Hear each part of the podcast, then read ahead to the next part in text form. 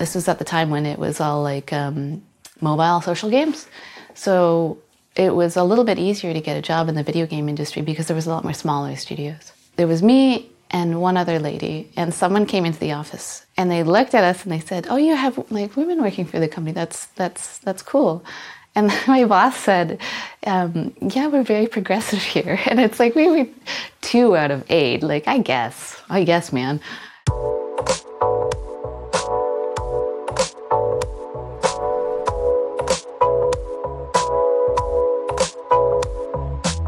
Steve Gaynor is is um, one of the studio leads at Fullbright, and he was the writer of Gone Home. And at the time, he was looking for reference.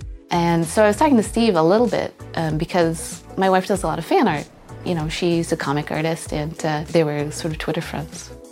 When he started looking for people to research for Gone Home, he was like, "We should meet up. I should talk to you guys. I should interview for this game I'm working on." And I remember being very nervous. I was like, the Steve Gaynor? Like, I know this guy from the internet. So I was very uh, sort of shy.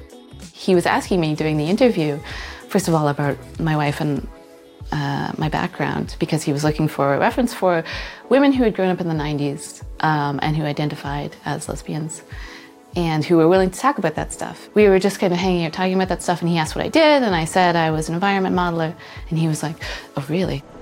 He was like, you should submit an art test to us.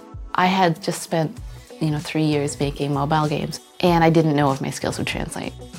He was asking me to make really high fidelity stuff that I wasn't used to. I had never made like a normal map or uh, done like a lot of sculpting. So I was sort of faking it. I was like, yeah, yeah, I got it. It's fine. This is this is good. And then when I was at home, I was just like like sweat, just like being so anxious. I was like, I don't know if I can do this and it was sort of a learning on the job thing. But it went okay. I mean, I'm still here. he hasn't given me the boot yet. We had never made a game in Unity before. Uh, Kate, our 3D artist, she'll, you know, excuse me for singling her out. She'd only worked on Facebook games before, and we asked her to build practically every piece of 3D art that made up our entire high-res first-person game. And, you know, she nailed it. She killed it. Uh, but we didn't decide to work with her because she was already the best person for the job. Uh, she became that person. Uh, it's often the people who are unproven that end up doing the work that changes us. I, I, wasn't the best person for the job. If he wanted someone to start an indie studio, he could have picked someone that was local. Um, they could have picked someone that had experience, or you know, they the, all the Fullbright team comes from the world of Bioshock. So often, it's that's been the argument that I've seen sort of levied against people who are kind of new to the industry, or like ladies, or like you know, I've seen in the Gamasutra comments like a million times.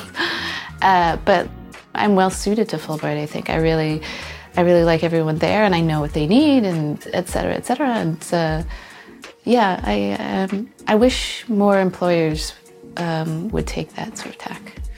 So I think it, it works out well for everyone in the end.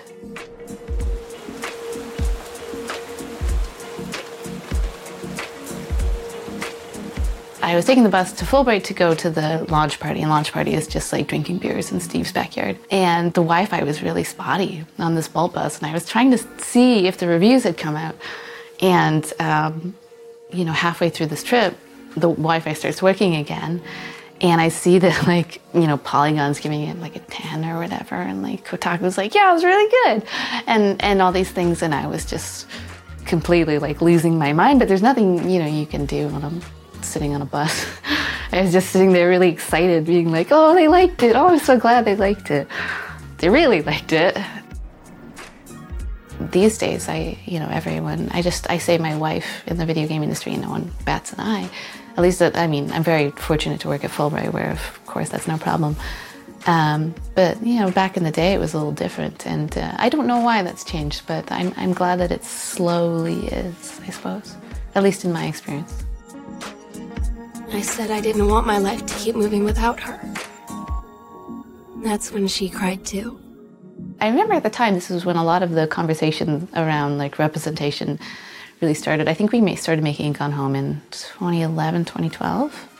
And I would see people on Twitter talking about how like there's nothing out there, you know? And I was just, you know, at home being like, I think this will help. Like I think this is a I think this is a game that actually you know, I hope people will identify with. Uh, it was a nice feeling. It kind of keeps you going when you're like, you know, you see something, someone being like, gosh, I wish there was this, and then me being like, well, there he is.